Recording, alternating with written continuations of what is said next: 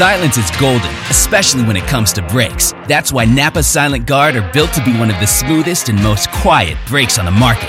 Made with fiber reinforced shims that eliminate noise for the life of the pad, rubber coated hardware for a better fit, and quality design that meets and exceeds OE performance. Silent Guard brakes deliver the stopping power drivers demand. Available now at Napa locations nationwide.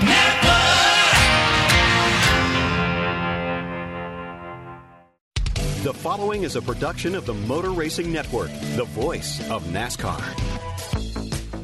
The voice of NASCAR. The voice of NASCAR. The voice of NASCAR. The voice of NASCAR. The voice of NASCAR. This is MRN Radio, the voice of NASCAR. The Motor Racing Network presents an original podcast series 50 Years, the voice of NASCAR. Earnhardt is using every inch of racetrack, and Elliott gets together with him. Earnhardt goes off in the grass. Certainly his style and his ability on the air, the way he painted a picture. Brings the car back onto the speedway and keeps it in a straight line and holds onto the lead. Juan Pablo Montoya's car has blown apart right with the jet blowers that were working to the high side of the banking. That was so weird because I was taking a little break. I had a little snack and I was drinking some water. All of a sudden, I heard this boom. Kurt Busch gets the win. And we go to pit road to hear from the crew chief, Tony Gibson. Tony's screaming and hollering, and he grabs me by my shoulders with both hands and starts shaking me like I was on fire. That's him screaming. He is a Daytona Beach native. He's grabbing and hugging me. Welcome back to MRN Presents 50 Years, the voice of NASCAR. I'm Fred Armstrong. In this episode, the 1970s unfold, and as the sport experiences massive growth, so too does Bill France Sr.'s fledgling radio network. With explosive expansion came golden opportunities for rank and file sportscasters working the short tracks, ballparks, and local arenas. For MRN co founder and anchorman Ken Squier, France's vision was the driving force behind it all. The goals in racing radio at the time that the Motor Racing Network started were far different from what they are today. Today, it's like everything in America. It's based on sales, based on commercials, all that kind of thing. Big Bill, his sales were on the drivers that he put together that were rather unique. Nobody would have believed that, but it was true. I mean, you think about some of those great people like Fireball Roberts, who didn't particularly light up uh, as a, uh, as a speaker, but he was so sincere in what he said. Jarrett was another from the outset. He got what radio was. I'm sure that in his family they listened to the Sunday preachers, and he knew what radio could do and turn people on, turn people off. And Bill, he knew it cold. He absolutely, totally understood the consequence and importance of radio. Uh, it was instantaneous, it was there, and we in radio in those days were outsiders because baseball ruled, but uh, not for Bill. He understood that there was an audience here, and no one, I mean, think about television and how long it took them to catch on, uh, really got it. And he played it to the hilt. And that was of such importance because he wanted to build heroes. He wanted to build uh, an entire sport, and the son of a gun did it, and uh, and took great pleasure in the fact that we'd clear three or four hundred radio stations, and he didn't care particularly if we cleared the big towns and the cities or the small communities, because he knew that the core of this thing was still folks from small towns, and the fact that that was so dedicated to those kind of people was one of the major thrusts that drove this sport forward. Former NASCAR president Mike Helton. There was some coverage of the sport through Universal Racing Network, um, but there wasn't a completeness of coverage. And I think what the France family and their vision was to tie all the events together. And in, in that in that moment in the '60s and the '70s, uh, before there was the ability or the opportunity to be on TV as much, there was a need in their minds, and correctly so, to to be able to let the NASCAR fans follow the live event. And the best opportunity and the best way to do that at that moment was have a solid, organized radio broadcast because people survived greatly on radio in that era for news and entertainment, uh, and and other sports were using it. Um, you you would you would become attached to your local radio stations because of their coverage of local sports, and it was only natural that on Saturday night or Sunday afternoon, mainly, that you you were attached to your radio to follow NASCAR, and I think that's what the France family went out to, to put together. For Big Bill, talent and authenticity were key, and he found both when he recruited a short track announcer from Elkin, North Carolina, named Barney Hall. One of the finest racing commentators in the South, from WIFM Elkin, North Carolina, on pit road, Barney Hall. Thank you, Ken. As we look down toward the east end of the speedway, all we can see, of course, is pit crews and. Time. I had been doing some public address announcing at a couple of different tracks, and I was working at Bristol, Tennessee, the Bristol Motor Speedway up there. And Big Bill France was in attendance that day, and uh, he heard me doing PA, and he came over in, in the booth and uh, introduced himself, which he, he didn't need an introduction, but he said, "Boy, I, I like the way you talk." He said, "You talk real, real good." He said, "Have you ever thought about uh, working the Daytona 500 network?" I didn't even know they had a Daytona 500 network at that particular time because green wasn't the word for me, man. I, I didn't know a whole lot about the business. But anyway, he said they're going to have an audition in Daytona on Monday, and they've invited uh, several announcers around the country to come down and audition for a spot that will be open. He said, I'd like for you to come down there and do that. Can you do it? And uh, I was almost uh, embarrassed to tell him that uh, I didn't have the money to come to Daytona and, and miss my regular job. But I finally told him that, and he said, "Well, just come down there anyway." And he said, "What I'm going to do, I'm going to give you a hundred dollar bill." And he said, "You come to Daytona and you do the qualifying races, the Saturday races, and the Sunday races." And he said, "If we like what you do, uh, you keep the hundred dollar bill. We'll work out some kind of a deal to do all the races." And I said, "Well, I appreciate it." And as it turned out, everything that happened the first 50 laps in that Daytona 500 happened up in turns three and four. Two or three cars hit the wall. One car went upside down, landed on top of another, and I forgot to be kind of Mike scared at that point because everything was going on, and I just uh, wanted to make sure I didn't miss any of it. Apparently, Big Bill liked what he heard, and uh, he called me a little bit later. Bob Montgomery was their regular announcer at that time, and uh, Big Bill come said, "Come down to Daytona, boy, you got a job." So that's sort of how I jumped into it. Former MRN President David Hyatt recalls the strength of Barney's influence, helping NASCAR reach a broader audience. Uh, he was one of Big Bill's confidants because Barney was also a good friend with some others who were in the sport at that time. Junior Johnson kind of brought Barney into the sport. They grew up and lived in virtually the same part of the country in western North Carolina, up in the hills. And Junior uh, got Barney kind of interested in racing. Uh, Barney had been around it a little bit, but Junior really brought him to the table. So Junior and Big Bill and all those folks were the ones who were getting NASCAR off the ground. And Barney had a voice. Barney was already on a radio station, and he was willing to go do the coverage.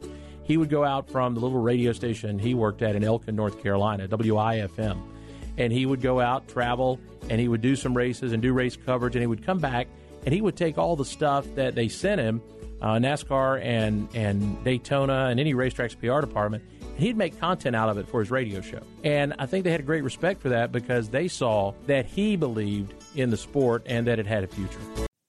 Okay, it's time to commit. 2024 is the year for prioritizing yourself. Begin your new smile journey with Byte, and you could start seeing results in just two to three weeks. Just order your at home impression kit today for only $14.95 at Byte.com. Byte clear liners are doctor directed and delivered to your door.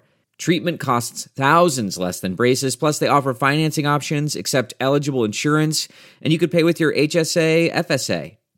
Get 80% off your impression kit when you use code WONDERY at Byte.com. That's B-Y-T-E dot com. Start your confidence journey today with Byte.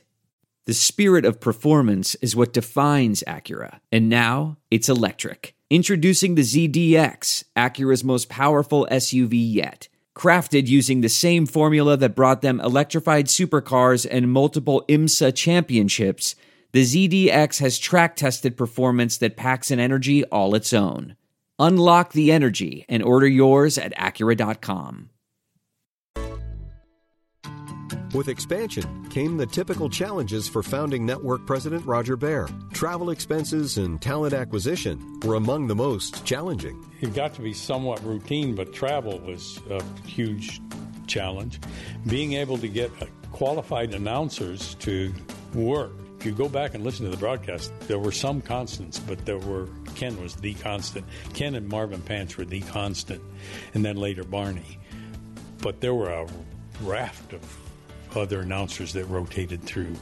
Some really fine broadcasters rotated through the, the company just because it was hard hard to get people to give that much time of their lives away to for not much money. I mean, honestly, we, I think the pay scale was maybe hundred dollars or hundred and twenty-five dollars we paid him for the weekend.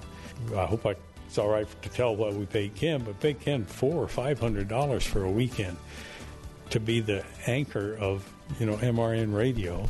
So it, it, we certainly didn't do it for the money. So it was hard to get people to give that up, and we would pay their expenses. But I was pretty. Uh, I worked for Annie B. France, and she kept her books with a pencil and a and, and a you know and a ledger. You didn't spend money. MRN's financial outlook improved in 1972 as automotive aftermarket giant STP made a major commitment to NASCAR. For Bear, the deal was a welcome development. We would advertise the races because I, we didn't have a national advertiser. And Lin Kuchler, who was with NASCAR, had a friend who had a, a company that was, I think it was Clear Away Windshield Cleaner. And they bought for $500 a minute two or three minutes of advertising in our broadcasts. And had they had any distribution, turns out they might have, might have been more successful than they were. I think they were lacking distribution. And then an interesting thing happened. STP and Andy Granatelli, NASCAR, NASCAR had a rule that you could not have additives because they had a relationship with Pure Oil Company, which, which became owned by Unocal. Union Oil Company, Union 76. And Pure Oil didn't want to, they wanted to be able to advertise that their oil was the official oil of NASCAR and the only oil used in NASCAR. So they, so they had a, Pure Oil had a, a requested a rule of NASCAR that there be no additives. Well, the fact of the matter is that there were additives being used in the sport, but they would put pour them into a pure oil can and then empty the bin, and and so it was kind of under the radar additives. But Andy Granatelli wanted to come into NASCAR. And he came and met with Bill France. And Bill said, okay, you can come into NASCAR. And we will change that rule. But you've got to have a car. You can't just come into NASCAR.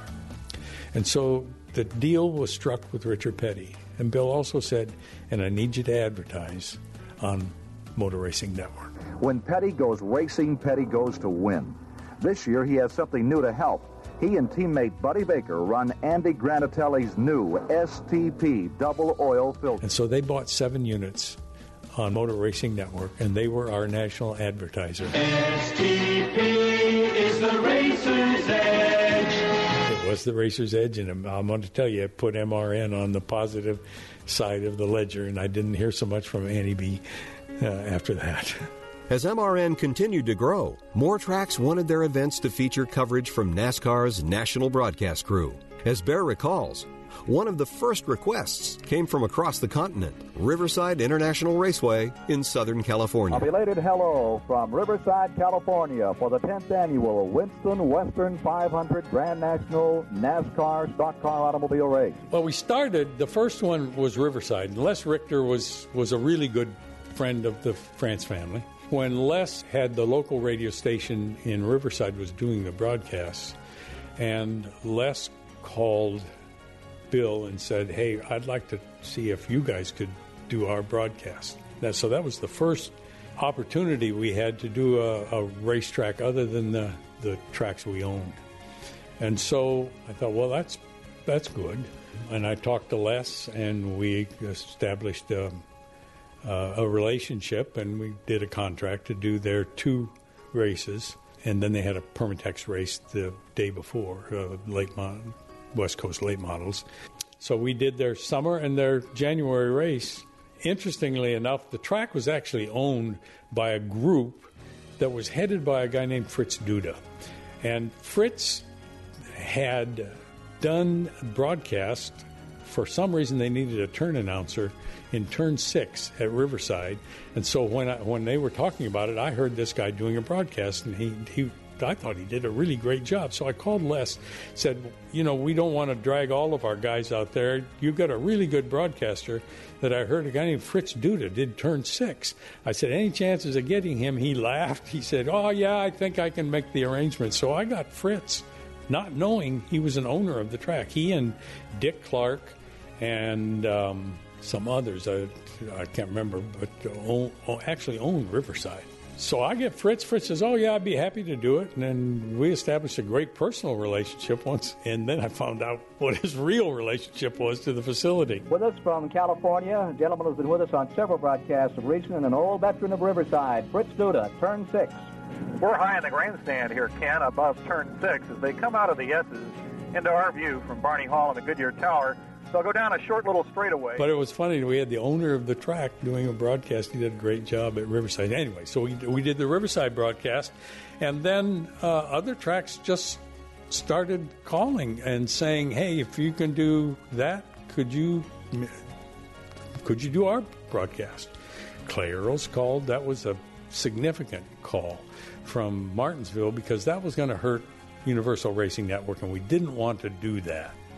Uh, we had great respect for Hank and his staff and his broadcasts, and that was a painful selection. You know, the France family owned were co-owners of Martinsville, and um, Clay was Clay. Clay saw kind of saw that that we had a lot more stations uh, than um, than he was getting through Universal, and he wanted the national coverage. So Clay came to me and we talked and agreed to do the broadcast, but I did talk to Jim, and Jim and Hank Schoolfield's relationship were, were, it was very close. And Jim called Hank to talk to him and tell him what was going on, and I think got Hank's blessing before we we took over that track. But then we ended up with Wilkesboro and and Atlanta and Charlotte. We had Charlotte. Um, I had a contract at Charlotte that was an evergreen contract that every every year renewed for for the next year on a ten year rollover. Um, interestingly, when when Bruton Smith wanted to start his own network, Bill France Jr. let him out of that. 10 year rolling contract kind of irritated me a little bit because I had done such a sweetheart deal, but uh, uh, that was the start then of PRN.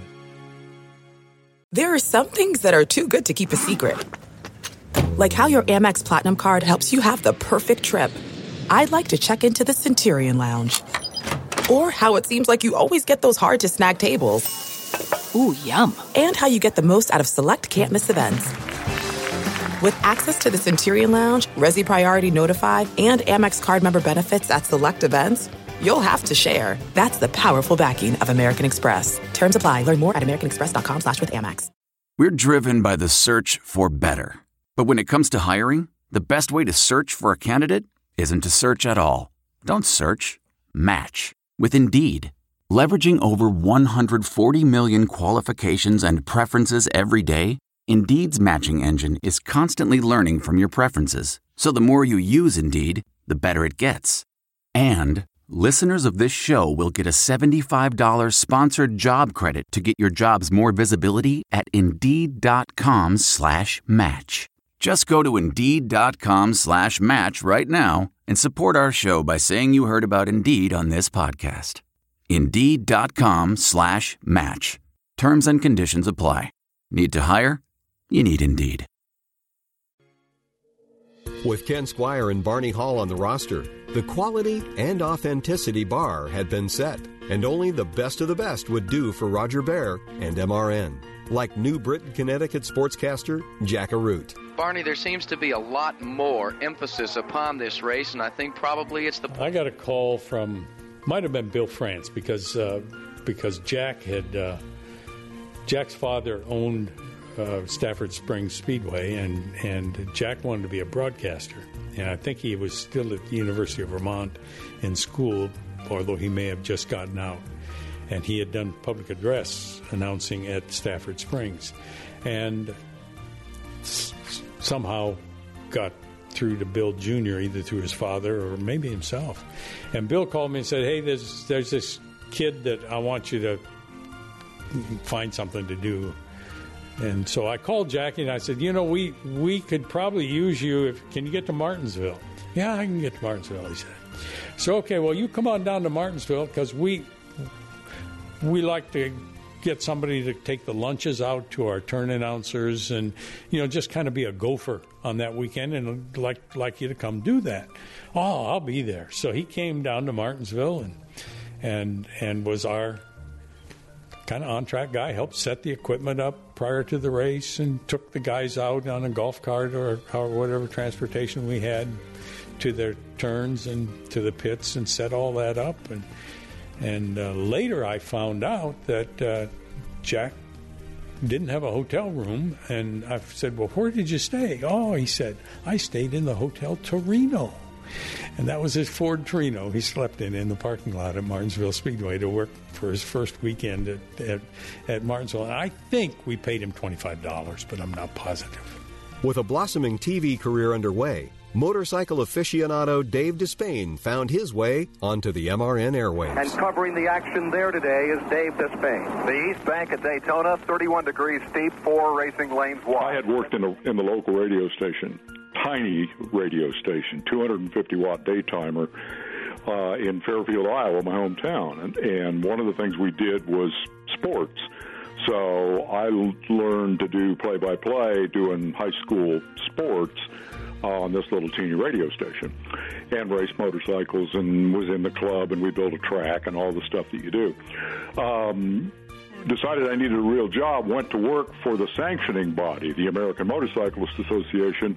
First assignment was to go to Daytona uh, for the 500 because under, under the guise that I would be learning the ropes and meet all the people uh, and be up to speed when I went back six weeks later for Bike Week, which was in 72, I think. And in reality, the reason I went was I was an excuse for my boss, who was an old car guy. Remember the K&K um, Dodge? Um, this is going back before you Sure. guys were born, but it's a pretty famous car. Uh, Harry Hyde built it, Yeah. and uh, you know, anyway, it. Um, K and my boss had worked for K and K Insurance. He was an insurance salesman, and then he got this job running the AMA. Well, he wanted to go to Daytona to see all his old car buddies, and I was his excuse. Why? Yeah, I'm taking the new kid down there. We're going to break him in, get him all up to speed. So when I got down there, among the people I met was somebody from Motor Racing Network, and I mentioned to them, "Oh yeah, I worked in radio for a long time," and and uh, they said, "Oh wow." Why don't you, since you're a motorcycle guy, why don't you go to, I think it was St. Petersburg, on the day of the 500, because there's a national motocross race there, and you call in some reports, and we'll use them during the 500 to promote the MRN broadcast of the 200, the motorcycle race, in whatever it was, three or four weeks. This was back, I don't think MRN does the 200 anymore. I don't think they've done it for quite a while. But anyway, back then they did. So I did that, and everybody was happy. And in the course of that, I met Ken Squier and Mike Joy, or maybe it was Jack Arute back then. I don't remember who was who. And they said, you, you did good. You want to be a corner announcer for MRN? I said, sure. So it wasn't that year, but it must have been probably the following. I don't remember what my first MRN broadcast was, but something in the back of my mind tells me it was actually the 500. Um, and so then I just, you know, my whole career has just been, you know, bullshit and dumb luck, and that was a pretty good example. I just lucked into, uh, you know, lucked into that deal. For Despain, the new gig came with a few lessons, including one delivered by the veteran Ken Squier. When I met Squier, I think for the first time, he was in the booth, and this was probably Saturday afternoon, maybe, of a Cup weekend. And I guess it would have been that Daytona 500 weekend. I hadn't left for my St. Petersburg assignment yet. Anyway, uh, he had a legal pad in his lap, and he we were carrying on this conversation, and every once in a while in the middle of it, he'd stop and write something down. And I finally asked him if he was taking notes about my, you know, performance, and he laughed and he handed it to me. And the it was a, you know, a big size legal pad, however big they are, in little tiny print were all of these phrases to describe stock car racing. Um, you know, just what do you call them? Similes and metaphors and all this other stuff. I don't remember any of them right now, but painting word pictures to enable people to to to, to visualize what he was seeing as the race unfolded. And I thought, that's pretty impressive. And he took it back and kind of grinned and said, do your homework. and I never forgot that. I think that's probably the most. I'm, I'm not sure I was all that talented. Kind of like a lot of racers, you know, that that that excel beyond their natural ability because they work hard at it. I like to think that maybe that was a little bit of my situation, and the aforementioned, you know, luck and and uh, BS. But uh, yeah, do your homework. As the decade rolled on, MRN continued to attract top talent, some transitioning from other sports to join the growing phenomenon of NASCAR racing, like stick and ball radio reporter Eli Gold from Brooklyn, New York, who auditioned at the 1976 World 600 and ultimately became one of MRN's longest running anchormen. Side groove right in front of Eli Gold. To turn number three, David Pearson way down low. He ducks right in front of Darrell Waltrip. It's Pearson and Waltrip on a... Eli was a hockey announcer on Long Island. He did hockey games. And he had never done an auto race. I'm not sure he'd ever seen an auto race live, but I can't speak to that. You'd have to ask Eli. But he got his tape recorder and watched an auto race and called the auto race and sent his tape down to Daytona. And it was so exciting, they hired him without ever, you know, uh, even meeting. I think they hired him over the phone. He just look where he's gone, and he's just he was just a great, great talent and a vocabulary that was unequaled, and and he could relate so easily to this sport. I don't know what it is about hockey and, and auto racing, but you know their fans are, are pretty com- have a commonality. In 1977, the network wooed two time Cup Series champion Ned Jarrett to join the team, patrolling pit road. With us for the first time for the Daytona 500, former two time national champion Ned Jarrett in the pits. Ned, what's the story? Ken, they're working in the area of the oil filter on the Petty Dodge. I don't know if that is the. I had been working for the Universal Racing Network, which was uh, the first good sized network that uh, was in existence back then. But then when MRN was formed, uh, they asked me to come on with them. I knew that the future was much brighter there because they uh, had great plans of expanding and and uh, I figured eventually that they'd be doing the majority of the races, and that was a, a good thing as far as I was concerned. And I just liked the fact that it was so closely associated with NASCAR, and uh, so it it was a uh, uh, it was a great experience right from the beginning to be on the ground floor of MRN and to work with such guys as Ken Squier and Barney Hall.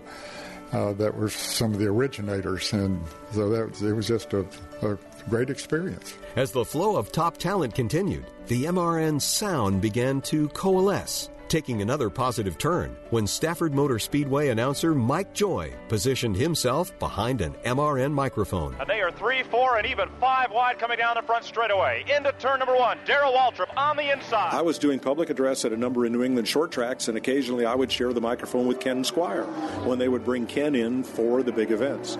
So it was Ken uh, who first brought me into MRN as a, a turn announcer and Jack Arute and I would joke that we would go deficit announcing on weekends.